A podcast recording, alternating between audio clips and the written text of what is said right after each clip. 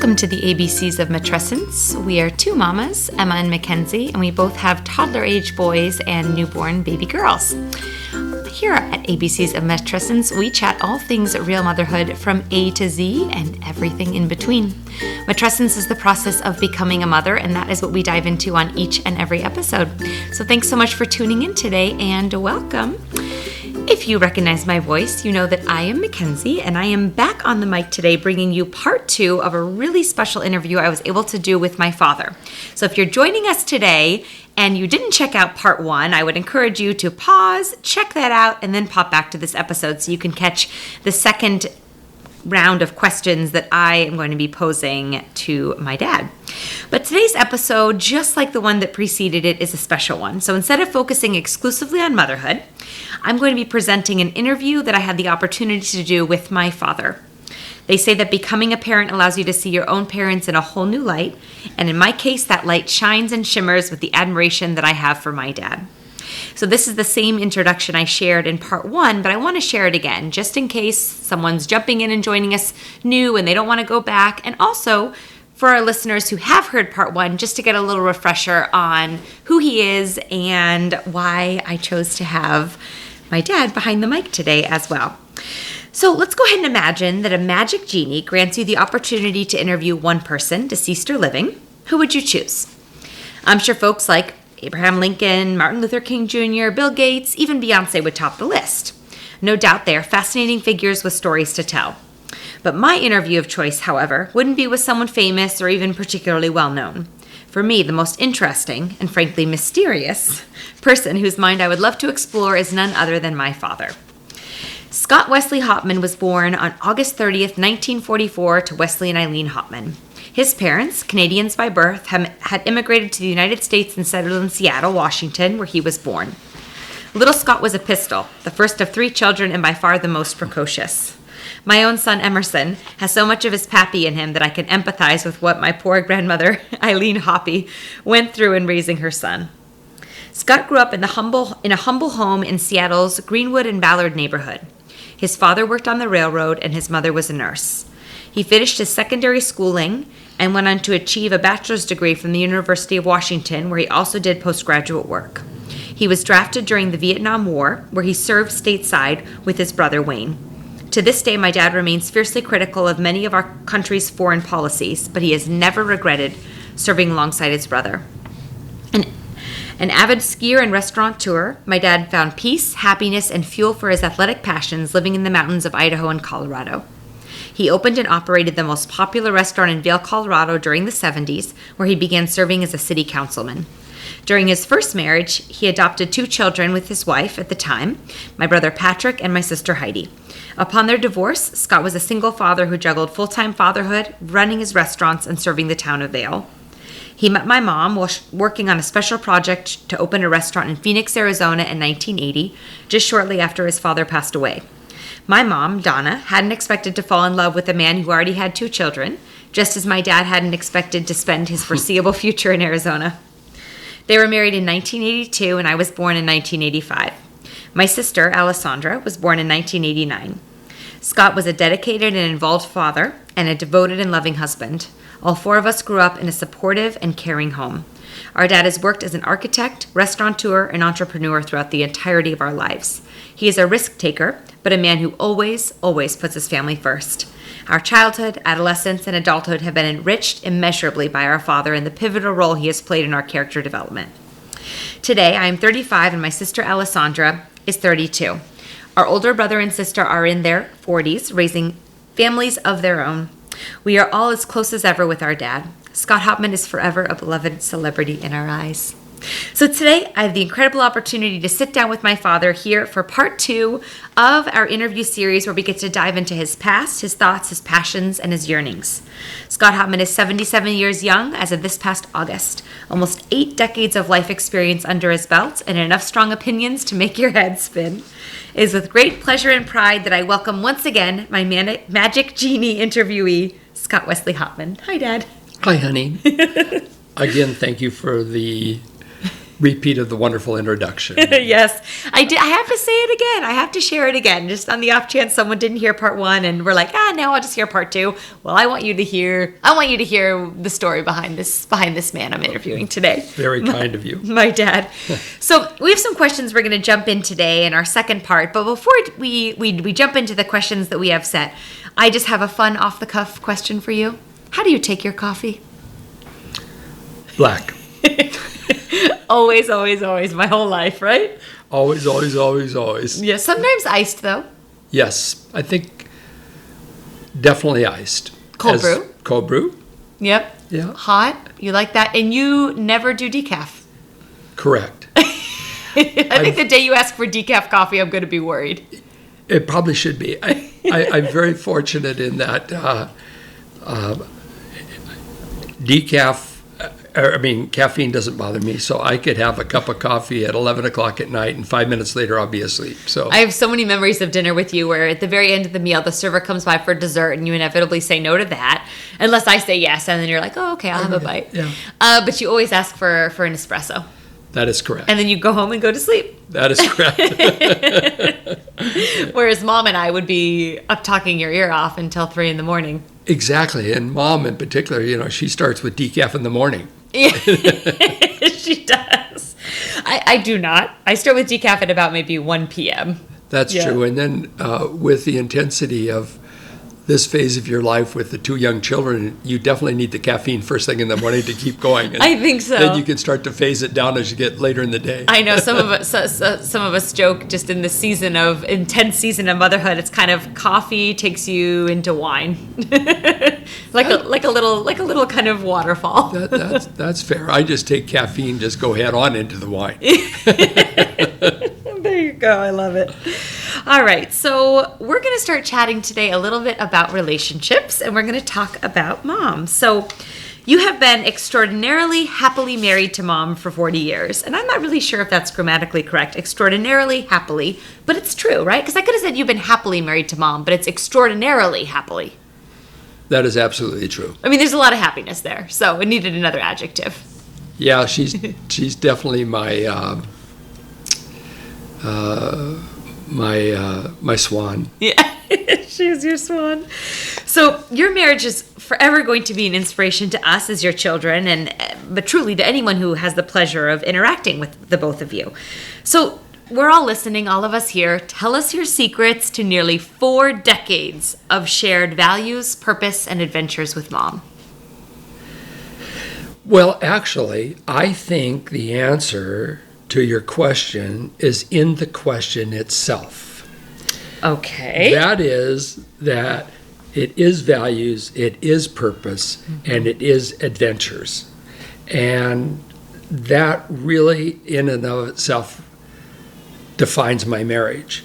Um, I can't ever even express enough how special your mother is, and you know that. Uh, but I think the relevance is that we always understood that we had to value and love each other. And we did this by always setting aside time to be together, just the two of us. Hmm. You've always told me uh, that. even at the most difficult of times. And and kind of a fun example was you were I maybe seven, Allie was five or four or something, and maybe a little bit older, and and we were trying to figure out how to to have a date night or do something. And so I, I said, uh, hey, let's take a, uh, a a night class at the university. We'll audit a night class together. And so we, and at the time, uh, I think you kids were in the child care at the university, and so, so we signed up, uh, uh, audited a class, and it was every Wednesday night, and so we had a sitter that would come every Wednesday night, and that, so uh, we would go down and we'd go to our class. Well, so we go to the first class, and uh, the, you know during the break we get out in the hallway and we look at each other and we think, "But this is really interesting, honey. Are you enjoying it?" "Uh, Yeah, yeah. As well, are we you? Yeah, yeah. Uh, do you want to go back in or do you want to go get a drink? and so we look at each other. We go, um, "Well, let's go back in. I mean, after all, we've signed up for this." The next week, the intermission came. we're out of here. So we ran down, had a sandwich or, or a little late night snack, and just talk just for that hour. And so then after that, we go the next week. We get to the front door, the or the to the door of the classroom, and we look at each other. and Go, are we going in?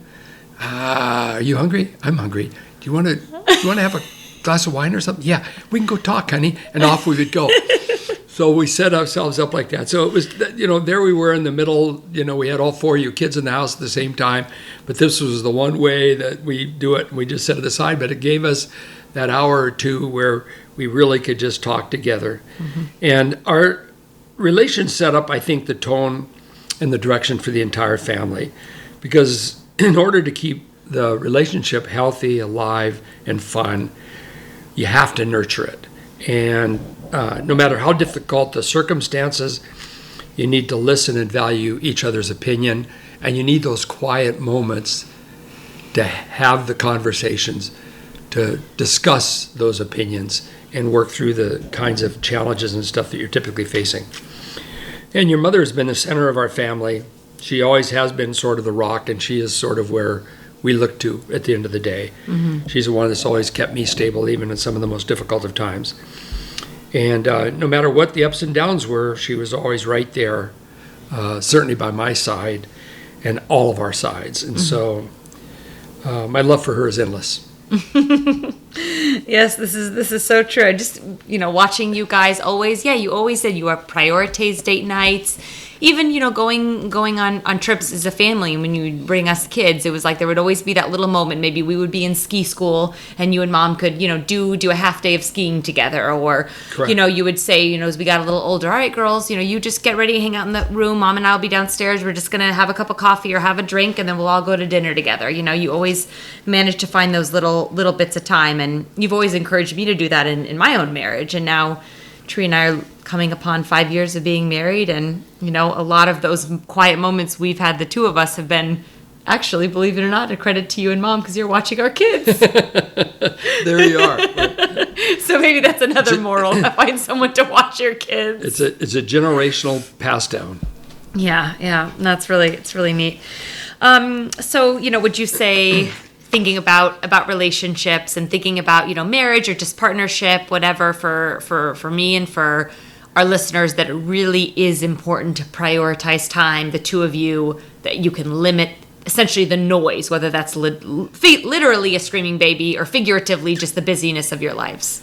Yeah, uh, at the stage of the life, at this stage of your lives and most of your listeners' lives, you guys are intense. Everything is happening. Your careers are blossoming, or uh, you're working through that side of it. Your families are just emerging. You're making a million decisions every day from what you have to do for your children, where they're going to go to school, to are they studying, am I getting this done, am I getting that done? Your spouse is doing what he's doing and it's so easy to get so caught up in that that you you literally almost really you don't have the time. But that's when you have to find the time. Hmm. You have to just say that is an excuse that's unacceptable so no matter what there has to be those moments where you just say well i we have to prioritize ourselves and i think the feeling that i always had was if your mother and I did not have a real loving, warm marriage in front of my children, how can I ever expect them to move on and have that? So hmm. it was like the thing that was going to keep everybody happy and together was based on us being happy and together because that's where it starts. Hmm. So if you're happy and and and, and together, then that creates a format or creates an environment that all the rest of it can nurture. Mm-hmm. And I think too, you know, especially growing up, um, Alessandra and I always saw you guys as a united front, and I know obviously Heidi and Patrick did too. Oh, they were older; they were much older than us, but I just remember, you know, even from from a very young age, you know, with, with Alessandra, you know, we'd ask one parent, they'd say no. We'd ask the other parent, they'd also say no. And we were like, oh shoot, man. I guess they really are on the same team, right? So we always felt like we could come to both of you, you know, because we would get the same response. I mean, we have different relationships with each of you, of course, but No, you're you you're guys were a united front. Yeah, and you're absolutely correct. You know, you did have special relationships with me, and you have special relationships with your mother. And um, yes, there's no question your mother and I definitely, you know, we're on the same page. And and when there was a question that one or one of us might have thought, well, what do you think? You know, we talked about it. So we, we would we would we would say, well, why why are you feeling this, or why are you feeling this? And we talk about it, and we come up with, okay, this is how we feel about it, and that would then become where we go. Mm-hmm. Yeah. Yeah. So thinking a little bit, we're taking a bit of a pivot to kind of a, a bigger world world question here, world and country questions. So, what would you say concerns you the most about the future of our country and our world? Well, I think that question uh, could be an entire conversation itself. we could probably spend an hour in that conversation, and you know, your father could get on rants and and and Tangent or two. yeah, a tangent or two as well. And so I apologize uh, right up front about that. But I think that uh, it's it's the obvious at this moment in time. I think everybody feels the tugging and pulling and the separation and the animosity and the anger and the you know we have all these things going on and it's happening it literally what's what's amazing is it's happening at the most basic grassroots level in within a family itself all the way to the nations. And so we're finding you know this sort of divisiveness that's going on and i think to me i guess at this moment that is the greatest challenge. And there are things that are all contributing to that simultaneously. Um, uh, there's no question and uh, so i think if the greatest challenges that we're having right now is you know the fact that we have this everybody has an opinion about something and it starts right down with a mask or a, or a vaccine and it goes all the way up to climate change and, and that kind of a deal. And it's, it's like one of those things where we are sitting here um, in a very, very small world. And it's all we have, everyone. And it's, you know, so it's like the challenges are, you know, how do you, how do you start to create a quilt out of it that will work? And um, Instead of just playing on all our own individual squares exactly. and not It- playing nice with E- others. Exactly. So, you know, I could take the conversation, I could get real specific to different parts of the world and different this and different that, and even uh, within our own country. But I just think that the, the, the number one challenge right now is that we're in a very divisive phase. Um, and um, Yeah, it's tough. I mean, we we've certainly seen it, you know, with, with even in our, in our own friendship circles, in our own family circles, Exactly. and you know, Exactly. I know that we're not unique. No, You know, we're so not. we're seeing it we're all not- over. You're not unique at all. And every one of your listeners has a story. I'll guarantee you, every one of them has a story. Mm-hmm. Whether it's a classroom story or it's a neighbor story or it's a family story of somewhere where something is sideways and and and it's and it's affected them like it's affected us. Mm-hmm. You know, there's certain family members that I know that we uh, have feelings about and differing and views, different yeah. views, and you got to be very careful about those. And one side, I don't understand how they could possibly have that view, and I'm sure they look at us and go, "How could you be so naive to have your views?" And, Mm-hmm. and until we kind of minimize that, uh, I think in the back of my mind, I'm really uh, hoping. I mean, this pandemic has exacerbated what was sitting under the surface all along, and I'm just kind of really looking forward to seeing us somehow get over it. But even even that's going to take several years. That's true because at the at the time of recording this, obviously, what we're uh, we're a, over a year and a half now Yes, into a, into a pandemic, and so it has. It, it's a, you know because I remember you, you even saying right when. Uh, the pandemic started and you were working on on your businesses and how what you were doing to keep them afloat and all that and I remember you saying that um, you were having conversations on the business level and some of them you said you felt like the pandemic had brought out the best in people and then you saw the ugliest of people as well up- it's a great, great statement. and I feel like I personally experienced that. You remember last summer? Mm-hmm. Um, you know, obviously we saw Alessandra experience it with work. You know, Yeah. mom certainly experienced it on a much more personal level Yeah. with with I- friends and family and I, it's I just think really tough. situations like this, uh, um, trying situations absolutely does, and I like that quote, is that it brings out the best of some and it brings out the worst of others. Mm-hmm. And uh, that's, it's sad, but it's, it's very, very true. And Mm-hmm. so, So your hope would be obviously thinking about now kind of what inspires you about this the country and the world and what, you know, I guess maybe your hopes for it, but then, you know, do you see that as kind of a, a bigger picture or do you see that on as a picture on the other side of the pandemic? You know, looking towards a more I guess the the po- the positive, right? You know, when, when you look at the world and you see a lot of mess. well, your mother would confirm this. About the first day of lockdown, I looked at your mother and, and I said, the world is never going to be the same. And I don't know where that came from within me, but I did. And I actually wrote it down. And I said, the world will never be the same. And we're in the midst of that right now. But looking at it, I'm, I, I, I want to be optimistic. The fact that you would say the world will never be the same does not mean that has to be negative. It doesn't mean that that means there's no hope.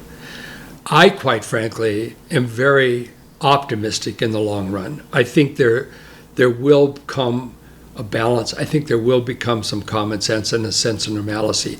We may not, may not have gone through the roughest phases of this yet, but I really am more optimistic. And you hit on a real key. That is, is that what's happened in this situation is it's gotten all the way down to the true grassroots level. When you look back at history and you start to pick out things where, um, for example, World War II, the world was fundamentally at war. You had the war in Asia, you had the war in Europe, uh, you know, we were fighting in Africa and everything else. Uh, so the world was in a real t- tumultuous stage. We get out of that. The next thing you know, we're in the 60s, we got a civil rights movement, we got all the kinds of other things. Uh, we've, we, uh, the world and the nation moved through those. Those were pretty big macro things. Mm-hmm. And today, we got very, very deep. And so I think to me, um, we have to be contemplative, realizing that we need to start and hopefully that we will find normalcy and balance back all the way down to not only within the family structure, within the school systems, within a, our little individual communities, within our cities, out of those communities, states, nations, world. And and I, I'm optimistic that we're going to get there. I really am.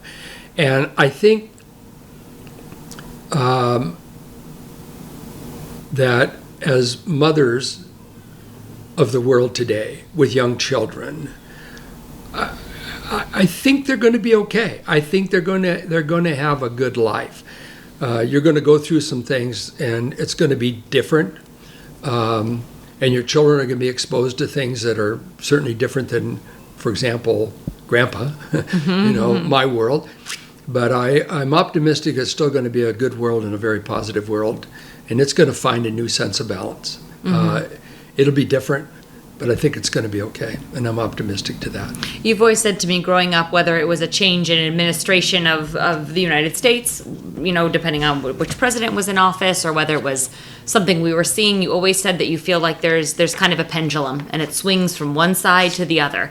And sometimes when it's on the upswing, we feel this tension, as I would say, we are certainly in one of those moments now. Yeah. But you've always kind of assured me that it's going to swing again to the other side, and there's going to be those moments of peace too, and because you've lived through so many of them. Well, yeah, and I have, and, and it's correct because I always uh, uh, sort of define uh, democracy through time, and if you cut or slice that pie any time through that that timeline, you would find that that pendulum could be over one side or the other side.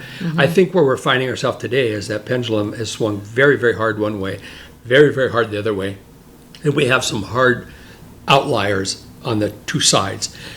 And that is really exacerbating the problem. But I think we still have a lot to be very optimistic. And, and I think, you know, some of the really good good thinkers, world thinkers, you, you read what they write, and, you know, some will hit certain things really hard. George Will, uh, you know, a conservative writer that I, I I've read lots of stuff. He you know just recently did an interview and talked about parenting, and he talked about uh, democracy, and and was like, "Do you think democracy will survive?" And he said, "Absolutely." You know, he says we're going to go through this, we're going to go through that, but he's he's very optimistic. And so you know, the more readings I do, and the more I learn, uh, and what I've witnessed just in my own life, um, you know, we're, we're going to be okay. Yeah. Yeah. I do have to say, I think it demands a certain amount of open mindedness and it demands it not only from folks of your generation, but folks of mine. You know, I remember when you and I were at Aspen, the Aspen Institute in 2016, we both attended a workshop together that was all about gender identity. Right. And for, for me, that was something I'd had some exposure to, you know, in college and, and, and as, a, as a teacher.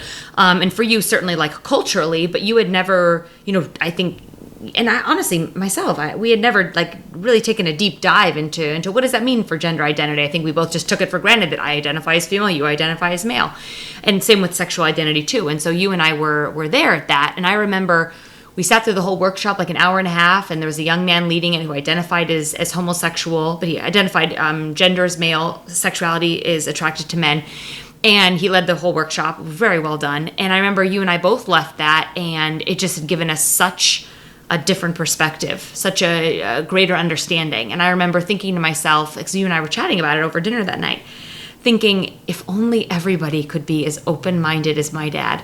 Because you didn't leave that workshop thinking, oh, that's different, or that's not the way I thought, or oh, wait, so someone can be this gender physically and have this sexuality or have this identity or what. No, you were just like soaking it up like a sponge. Yeah. What What do you think has has allowed you to do that? You know as opposed to being so i guess set in your ways like what makes you truly want to absorb something that might feel almost awkward when you're first putting it on i guess you could say I think you know maybe I was uh, maybe it's my fundamental nature, but I, at the same time I maybe had some uh, along the way. I had uh, some friends. I had one very close friend. In fact, for a number of years in Colorado, he was gay, um, and and I loved him. I mean, he was he was- just a terrific human being, and we had a. Uh, he was a very good friend, a friend of my family, uh, everything, and so I did. I didn't even think of him being gay, if that makes sense. you, didn't know. think of him as as other he was just your friend he was just my friend and you know and so I, i've had uh, you know those kind of relationships and i've always been um, uh, pretty forgiving to people that are different uh, you know physically different or whatever i've had my moments and i've said a few things occasionally where i wish you know where, where did that come from but all in all I, I i'm pretty comfortable with it i wish more and I think what you said was fair. I think the older generation, after, you know, needs to become more in touch with it because their first resistance is, oh my gosh, really? Oh my gosh, do we really have to do that? They- they mm, really have to mm-hmm. call themselves this? And, you know, every day we hear a new term. I think I just saw a new one yesterday that I didn't even know what it was. Started with that CIS, cis something gender oh yes cisgender yeah cisgenders. And so, you know, I think the older you are, you kind of go, okay, okay, okay. Are there enough genders now? You know, and you hear something else, but you have to be very tolerant. I think younger people are by nature more tolerant because they are growing up in this, and so it's just they just sort of are much more forgiving. True. And it was the same thing as you know, you and I have had this conversation, race identity. Um, I was raised at a time where urban areas and cities they had neighborhoods and you know i happened to grow up in a scandinavian kind of a worker you know because of the fisher fishermen and the logging and all that and then there was there was a slavic neighborhood there was the black neighborhood there was the asian neighborhoods and so so it was all separate like it that was separate. Most of your high schools were. Like, you know, I could go down through the, the high schools I went to, and I could tell you which high school was what. Um, and yet, interestingly enough, you and your sister were raised totally in, in a mixed culture. Oh, you know, very, yeah. From our very mi- neighborhoods, our schools, Yeah, yeah. our university. Yeah. Lots of, uh, just about everything you can name, you know, Hispanic, Asian, just all the way through the line. So you guys move into adulthood with a very much clearer thing than those uh, like of my generation Mm. that have to go back and go, oh, you know what I mean? It, it's not because you weren't, that wasn't part of your life. So, you, Mm-hmm. yeah. I just think I think what I admire about it though is even that example you gave about the um, the the definition yesterday, the cisgender. I I guarantee I know what you did. You clicked on the article and you read about it. Yes, I did. And so that's that's that's the difference is that I think that like all of us, whether whatever generation we come from, we have to be willing to explore it a little bit more, even if it is the one percent, the two percent, the three percent. That matters, That's right. you know. That is right. So Yeah. yeah, and It just all, it all about it. contributes to the whole, and I think that's Yeah. all part of this healing process. And I'm hoping that the young people of the world are bringing that in through their upbringing, and a lot of this will settle as they start to become the future leaders of the world, as they start to move in.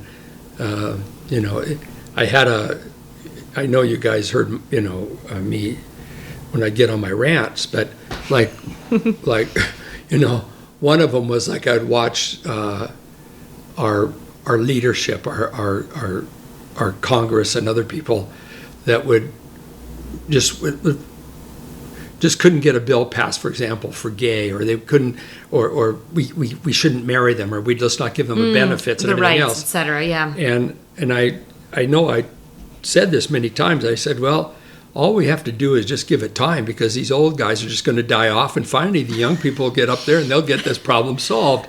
And and I and I laugh when when you know it's like it's like right now you know saying, well, we got to shut down the borders. We don't want all these foreigners in here. Well, all we have to do is just wait a little while, and all these old guys are going to die, and and the new world is going to be redefined anyway. So just, I'm just hoping that that flow comes actually a little bit faster I than know. slower. I know, and, and, and little do the old guys realize is that they are the descendants of immigrants. How quickly they forget. Uh, they, But yeah, it's it's it's been truly amazing, and, and Dad, even just within our nuclear family, to watch they when forget a lot. yeah, but just just to watch, you know, your your open mindedness in action, like literally right in our household. I remember when you know Alessandra first shared with you and Mom that she was she was gay, and she started chatting about it, and you had, you, you know, I, I'm sure there was a time of adjustment for you, but there was nothing but love and support of her endlessly, and I've seen it, she's seen it, you know, and. Gosh, we, we had to laugh the other day. Where is it? Mom, mom took a picture of you and you were wearing your North Face Pride hat with your Pride shoes, and Yeah, you're the first person to, to stand up for for her, to stand up for for other folks who identify similarly or identify differently. Totally. But Yeah. yeah, it just I, I just think it's um, it's something that certainly Tree and I try to bring into our household with my sister and his brother, and just this this teaching and this open mindedness that that I think uh, I've been very very blessed to grow up with. Good. Yeah, so I'm proud. yeah, well, we're we're grateful. So, where in the world do you feel the most truly you, and what makes you feel the most alive? Well, it, it's it's absolutely the mountains, the outdoors, um, and nature. And so there, there's no question that um, there's a spiritual side of me that totally uh, connects to that. And I remember even in my athletic endeavors, I mean, I can remember, you know, on long runs through the forest and being a little bit tired or, or something else. And it was like, and this starts to get hokey. So I'll be hokey for a minute, but I, I would be running and I, I would just, I would draw energy from what was around me. I mean, I, I, I could draw energy from this environment. These plants were alive, these trees are alive, there's animals running out there. Mm-hmm. And I'm by myself out here, five, ten miles someplace on a, on a, on a trail. And I, and I draw that spirit and that energy. So I think my most calming moment is that moment where I'm just right there. And I've had the luxury of having in my life, because of my climbing and, and the time I spend in some very you know primitive areas, where I would sit and think, has anybody ever even sat here? and and it was like my spirit world. Hmm. I was in the bosom of Mother Nature because I'm sitting in this this area. The peaks are all around me, and I'm sitting in this environment, and it's just like that's my womb. It's that's my. And at that moment, I, my heart rate must be about ten. I mean, it just I'm You're just just so in sync. just so uh, I'm just fine. Yeah. Yeah. So I would say that that's a, absolutely where I, I find myself and where my uh, my greatest comfort level is uh, Yeah. is being up in the mountains and and being around that and yeah I, I- and and it's like one of my one of my most favorite poems is uh, that you're never lost. Uh, and it, it's amazing because it talks about being lost in the forest. And the poem basically says you're never lost because everything around you knows exactly where it's at. I like that. and so all you have to do is get in harmony with it because it's there and it'll speak to you. Mm-hmm. You know what I mean? And, and I learned that as a younger man that, you know, because I obviously have always been a outdoorist. But I mean, like, I, I get, you, you drop me anywhere, I'm going to be okay because I, in a short while, I, at once I calm down and realize I'm in a situation, I just go, okay, well, you know, speak to me. And I know that water runs downhill. There's certain slopes, there's certain things I can tell by the side of a tree what's burning and not burning. And and so uh, it, it's I, I, I love it for that reason. I think and that you get out there and it's like like the poem says. It says that uh, the forest knows where it's at. You just have to get in harmony with it. So I've spent a lifetime trying to get in harmony with that. And this is how you were able to run 65 miles in 13 hours from Vail to Aspen. It spoke to me the whole time. I would hope so because 65 miles and no GPS, right? Yeah. So to our listeners that didn't listen to part one, you got to hear about that. that he told you that crazy story there. Well, you definitely provided ample opportunities for us to get into the mountains and. I know we're all waiting with bated breath to get little Emerson on skis next year I- and have I- you uh, skiing with him. I can't wait to see that little bugger between my legs. I just, like Allie and I learned. yeah, like Ellie, you- pizza, pizza, pizza, pizza, yeah, pizza wedge, yeah, right, yeah, with the toes. Kind of scooting you guys along the snow and Oh having the earth move under your feet. Yep, Yep. can't wait. So, what would you say has been the most difficult thing about going through the aging process? Well, I think you know, in my particular case, it it's a little bit more profound because um, uh, I was able to do so many athletic things all my life, and my body has always been really good to me all my life, and I was always able to do things at very you know pretty high levels. I mean, everything was more than okay, and so obviously the, the, the, the most troubling is, is that I'm losing the physical ability to, to do those things.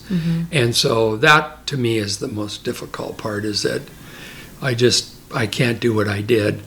Um, my mind wants to, and my mind is there, but uh, when you're younger, it's funny because when you're younger, your body is ahead of your mind. And when you're older, your mind is ahead of your body. And so you usually cross through that at a fairly younger age. But like in my case, I would say that I started to cross at the moment where probably my mind and body were in the most perfect harmony they were going to be in my life was probably in my mid 30s. Mm. And that was when my mind fully could capture that what the body was capable of giving it and what it could demand out of the body and the body would deliver mm-hmm. and the body started to trust the mind or was able to tell the mind i don't trust you just because you want me to stop. I don't have to. So you had this sort of really interesting break point. And then as you change well obviously the older you get that physical falls off. The mind still is there. And so i think that more than anything it's that. I Yeah, miss yeah. that Yeah, it's interesting. The other day, our conversation we were having, uh, where I told you, uh, you, you know, you you said you wrote out all the places you've skied, and I told you uh, I want you to actually type that up because I want to give that to Emerson one day, Right. And be able to have him almost enjoy like writing check marks next to the you know resorts we'll take him to, but. and of course it had me thinking you know about you know like you don't just reflect back on oh yeah i did this skiing thing this one time in this one hike um, and yeah and i did you know martial arts for a few years for you it's it's it's pages and pages and pages of memories of athletic associated memories Virtually every day of my life. yep Virtually every day of my life. And and still now there i Yeah, i can't it's- think of a day when you're not swimming in the pool when you're not going for a walk when you're not riding Yeah, the peloton yeah, yeah, you know? but it- but but it's I- different Yeah, I know, but what I miss is I'm not going to heli ski again. Um, you know, they're You they're- won't sleep on the in a hammock on the side of uh, Half Dome in Yosemite. No, no my uh, Although I don't, I don't. Even if you could do that, I don't think Mom would let you, Dad. no. In fact, you girls, you guys caught me because of my 60th birthday. I wanted to do a difficult climb on the uh, on one of the faces of the Matterhorn, and I was all set to to go over there to do this climb, and. Um, And we said, You- uh, yeah, every, uh, you, you you girls just you know brought it kind of to a halt, and and it, it's kind of funny because uh, I mean obviously I could have been the classic male say you know I'm going to go do this thing, but anyway yeah. So you Yeah. girls that was you know no more um, no more hanging from the side of a mountain. Dad, No you know. more, You've had your moment, and yeah. yeah, we wanted you to stay And I think it was about that time I was doing a real difficult climb in on uh, the the face of uh, Mount Rainier, and I fell in a crevasse and was stuck in a crevasse I for a think while. So the the ice crevasse stuck Might have been- incident was uh, was the one that kind of led us to, to, to tell you you could take pictures of the Matterhorn, but Okay, you yeah, needed to yeah, stay off. yeah. And I did get a chance to go over there then a few years later. Yep, Mom and I did go over there. We did take pictures, Yeah, and we you did. Go You visited o- me when I was abroad. That's right. We were visiting you. We were studying over there in Lyon, and we got. We went up to the. Uh, there's a train that takes you way up to a real high spot in a tunnel. Then Mom and I hiked all the way down and around. It's a very famous uh, visual picture that is used all over the world. But it's the lake, the Matterhorn, and the backdrop that reflects off of that lake. So we went way up above, and then we hiked down. We hiked the lake and went down and went back down into the village. And so I got back to the village, and I said, "Well, I guess that defines my uh, my Matterhorn experience." Hey, there are a lot of folks who would kill for that experience alone, right? so anyway, so it's probably a little bit of that, cutie. Okay. And then um, thinking about, you know, you mentioned it already a little bit, is the mind now is ahead of the Right. body. So in, in, in that in that realm, in that positive, um, you know, the, the growth of your mind, right? Obviously, that's that's positive. Right. So what has been, you know, the most exciting thing for you about growing in years and wisdom? Wisdom. I, I mean, it really is cool. it's cool. it really is. Uh, I, I, th- I think I thought about it, and like I was sort of saying, that there's this moment, you know, where you kind of um, go through, where your physical and your mental and everything all sort of comes together. And everybody's cycle is just slightly different, but as a general rule, I think most athletes and, and even brilliant people would sort of tell you. Yeah. And what's interesting is that I would love to have had today's wisdom then. Mm-hmm. Yeah. Almost maybe more than the physical today and not the wisdom. I see. So But that's good to hear, though, because we are all going to be in your shoes. that is correct. So to know that what we're going towards is more wisdom and less physicality, but that you're okay with it is comforting. Yeah, because I think wisdom comes with time. Wisdom comes with experience. You have more time. You have more time to read, more time to learn, more time to absorb, more time to reflect. Because now, the longer you you get you you look back, you have reflection. Okay, when you're when you're young, you don't have any reflection. It's true. Okay, so like when you're 15, you you honestly honestly don't think you'll ever become 16 in order to be able to drive a car, and yet when you're 70, you go, oh, slow down, just slow down. and I think when I sort of think of time, um, why does time seem to go so slow when you're young? And why does it go so fast when you get older? I think it's reflection. Because ah. the number of cl- film clips that I go through the first 15 years versus the number of film clips I go through at 77 are very, very different. I see what you're So saying. So, what happens when I think of a thought today, I got to go through this thing and it goes so fast. It's like, whoa, slow down. You know, anyway, so but I think the the the the, the plus of getting old, the minus of getting older is obviously your physicalness can diminish And the positive is, I think that the wisdom can grow. Unfortunately, there are some who there's illnesses or two that can take some of that away. But if you're blessed and you don't have an illness that'll take that away, I think it's it's absolutely fantastic. I mean, there's not a day goes by I don't read, I don't look at, I don't try to learn something, mm-hmm. and I find myself doing things I never did in the past. I'm reading something I don't know something. I'm going to Wikipedia, and in the past, you know, I would have just kept going or something. But so anyway, yeah, Yeah. wisdom. It's funny because um, I feel like they apply that a little bit to parenting, right? Like all of us have been, you know, all the I'm sure all the moms listening to this either during a pregnancy or you know whether they're going through a pregnancy or going through an adoption or whatnot. You know, when you first have the child and you have those hard moments. Like right now, I'm not sure if Eileen is on the soundtrack of this recording, but if she is, uh, Eileen is a beautiful, beautiful baby who is extremely colicky. so you're hearing her upstairs with Mammy right now, but She loves to communicate loudly. yeah, she does. She's a talker.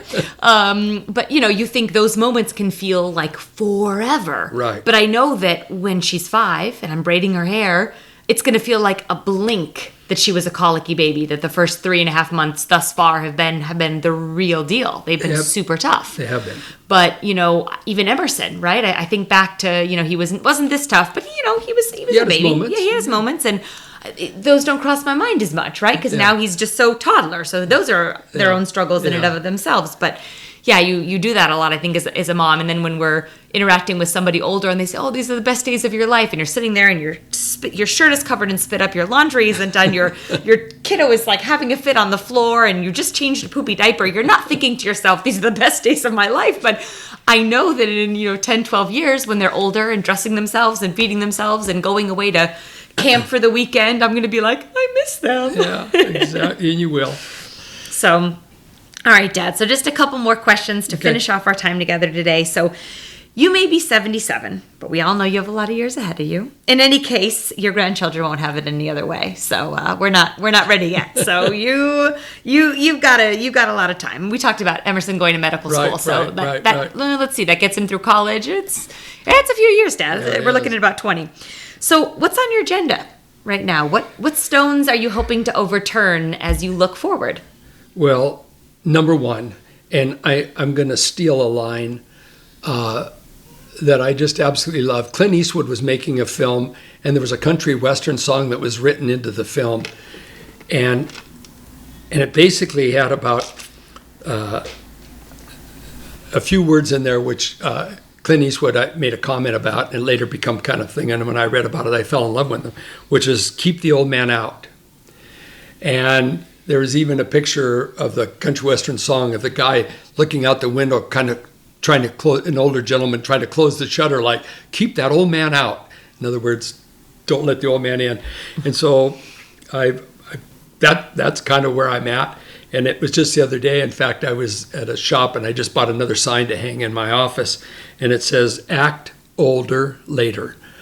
Mm, I like it. So keep so keep you mean so keep the keep the quote unquote old man. So all the things that can be stereotypically of an old Yeah, stereotypical of an old man, keep that out. try to keep the old guy out. And that and that that bugger, I mean, he's alive and well, and he makes appearances. And I, unfortunately, he even Oh, he- does he? Yeah, you know he does. Mommy does too sometimes. But anyway, I, I'm trying. I really am. so I still look forward to new adventures and experiences, and certainly a number of those with your mother. And and uh, so that's really important to me as I look forward. One of the things I really, really want to do is um, I want to go back to New Zealand, Australia. Um, I want to go to celebrate. Your mother and I will be married 40 years. It's pretty cool. And uh, we haven't obviously been back since we went and spent a month down there heli skiing, helicopter skiing. Yeah, that was in 2005 or six. Six, something like that, Yeah. maybe six, seven. Yeah. So it's been a long time. Been a long time, yeah. And so we, I really want to plan that trip, and that we will do uh, probably the spring of 23 or something. So I still have that out there, and I really look very, very much forward to that. And then the other, just kind of to finish off the question, is that you've heard me say I hate the word retirement. I, er, the word retirement scares me to death because I think if you embrace that word, you're sort of, I feel my mind is telling my body it's okay to start to shut down. In other words, I'm retiring. It's okay to get slow. It's okay to let go. And so I, I won't use the word just simply because I, in me it has that kind of connotation. And what I really want to do is just be able to continue to do exactly what I'm doing right now, which is sort of that balance of um, um, in my business. I still have a, strong company. I still have a good position in my company. I don't have to work day to day. I don't have to deal with the day to day problems. Um, but I get to be involved in the critical decisions. So I still work with attorneys, I work with landlords, I work with bankers, mm-hmm. and mm-hmm. those kinds of issues. And in between, I have lots of time off. And mm-hmm. so, you know, I get to participate in the company. I look at the financials. I get to stay intellectually active, and and still be able to pop in and out uh, with uh, the people in our company, because we have quite a few employees. And yet, at the same time, I have a lot of freedom, so I'm very blessed in that regard. But I want to continue to be able to do that as I move forward. So that's certainly in my horizon. That's cool. Yeah. Yeah, and we've watched you throughout the years really prioritize um, your employees. You Yes. know, always watch. Even in I remember the the pandemic, a few different times you're able to organize, you know, food, and I don't know how you came up with it in a pandemic, but you came up with bonuses. You came up with ways to support them and their families, and you know, Alessandra and I have always seen that. You know, Well, just the way that you We take care we of those who work for you. That you know we, we were profitable, we had good profits, but we we decided we would sacrifice our share, and we did. We gave it back. We gave it back to them early on. We got them all big hundred some dollar gift baskets, and then later. At the end of that first year, it had been a tough year, so we gave every single employee a full week's pay, you know, mm. which was a pretty good number. But that was we just we were mm-hmm. they got they were the ones that went there every day. They were the ones that got us to the end. And mm-hmm. it's like so bless them and so i think between all of those things we just talked about and the grandchildren and you kids that's going to keep me young Well, I'll tell you what. These last few weeks, you've been chasing my little Emerson around, and he'll he'll keep you on your toes. he does Yeah. well, and I think the the thing I really pulled from what you just shared there, Dad, and you've done this my whole life, is you've always kept a trip or an adventure on the horizon. always And I think that that that's something that you know I even find myself right now in this in this stretch of motherhood, right, where the days feel really long and the things feel very small.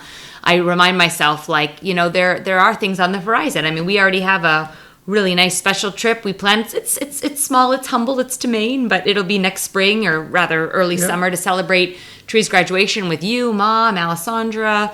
Um, you know, Tree's whole family. It's going to be so special, and it's like I find myself sometimes grabbing onto that. I'm like, this is going to be really unique. That's exactly you know, right. and I, I it helps. always have those in front of you and i would encourage all of your listeners to do the same to put Mm-hmm. it out there and even if you have to change or modify it but have it out there have have that that that's something special out there you know to look forward to. to look forward to not Yeah. not just those things like i look forward to a new car but something that that that does something for you your spirits and your family Mm-hmm. spirits and your children i mean yeah put things out there yeah, that, that actually nourish you. yes nourish Yeah. that's a great word So, final question for today. This has just been so much fun. Um, when I can no longer come to you on a daily basis for each and every concern I'm having, big or small, because you know that right now I come to you on a daily basis for each and every concern I'm having, big or small. What do you want me to remember about the endless lessons you have taught me throughout the years? Okay. Well, number one, remember that the answers to your questions are in you. And believe in yourself and your inner strength. I mean, that's first. And my hope is that what you've learned from me over the years will continue to inspire you personally and your family growth. You're a great daughter, now a mother and a wife. Fear nothing, move forward always, never give up, and remember Zen. Zen, you have said that my whole life. I love you. I love you too, Dad. The Zen. Take a deep breath, Mackenzie. How many times have I heard that? A lot. so that's the biggest, boldest word that I'm going to share with you. Is, is remember Zen, and uh, Remember Zen? yeah, all of you, and I'm sure all those mothers and everybody else out there need a little of that, that calm in their lives as well. So Take a deep breath. take a deep breath. Yeah. well, gosh, thank you, Dad. I love Thank you. you. I Thank love you. you. It was a real treat. Thank you for. It was real, it was a treat for me. It was a treat for for our listeners. I hope so. It's going to be a treat for our families too. I can't wait to share it with yes, everybody. Thank you. So we appreciate your time, your wisdom, and your willingness to invite us all into your life. And as I said on our first um, part of this interview, I said we're forever better because of the footprint that you've left on our hearts. And I really hope that our listeners enjoyed this small slice of who you are because it's a gift to share our beloved Father with those who will undoubtedly benefit from your unique perspective and experiences. So I love thank you. I love you, honey. Love you. so, thank you everybody for tuning in today to part two of a really unique interview that I was able to do with my father, Scott Wesley. And we just thank you all for, for checking it out. Emma and I look forward to being back in action a little bit with everybody moving forward this fall into the winter as well. As I've said before, we've had our hands quite full with our new baby girls, to say the least. But uh, but we have some we have some content that we look forward to sharing with you all moving forward. As always, you can find us on social, Instagram at ABCs of Matrescence, and right here on our podcast. Thank you for tuning in, and we will chat with you all soon.